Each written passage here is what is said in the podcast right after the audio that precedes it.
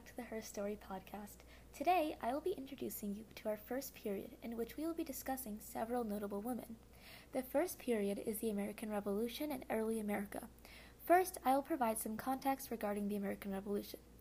In 1607, several Englishmen, funded by an English joint stock company, set sail for the New World. They landed in Jamestown, Virginia, and began the first colony. Over the next 130 years, 12 more English colonies were founded along the east coast of North America, the last of which being Georgia in 1732. Throughout the rest of North America, the French had settled along the Mississippi River, supporting a robust fur trade network with the indigenous populations. Spain also had colonies in Florida and in the Southwest.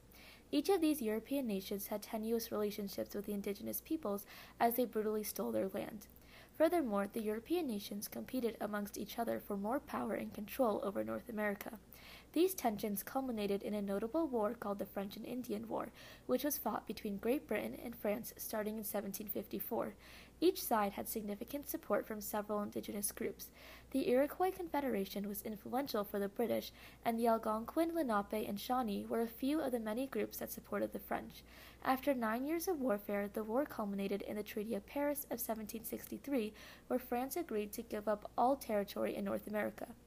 Despite their victory, this war left Britain greatly in debt and their treasure- treasury was significantly suffering. They could not afford to fight or support the colonists in any more wars, so, in an effort to prevent future conflict, the Proclamation Line of 1763 was declared. This meant that the colonies could not settle past the Appalachian Mountains to avoid taking any more native land. This decree marked the end of Britain's previous policy of salutary neglect, which enabled the colonists to generally govern their internal affairs independently.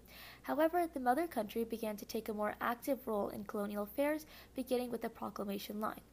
Furthermore, in an effort to generate more revenue, several more taxes were instituted, the first of which was the Sugar Act, which taxed imports and exports from the colonies. A notable tax that angered the colonists was the Stamp Act, which marked a direct involvement of Britain in the colony's internal and daily transactions. This tax sparked several movements among the colonists, notably the Sons and Daughters of Liberty groups formed. Tensions escalated during the Boston Massacre in 1770, where a group of British soldiers fired on a rowdy crowd of colonists. Furthermore, in 1773, the Sons of Liberty orchestrated the Boston Tea Party, but in response, Britain inter- instituted the Intolerable Acts. In September 1774, the First Continental Congress was called in action to address the colonists' grievances with the King of England. Tensions were still not resolved, and eventually fighting and warfare broke out in 1775, with the first shot being fired at Lexington and Concord in Massachusetts. After eight years of fighting, the Revolutionary War ended in 1783. This was brief context about the period leading up to the Revolution.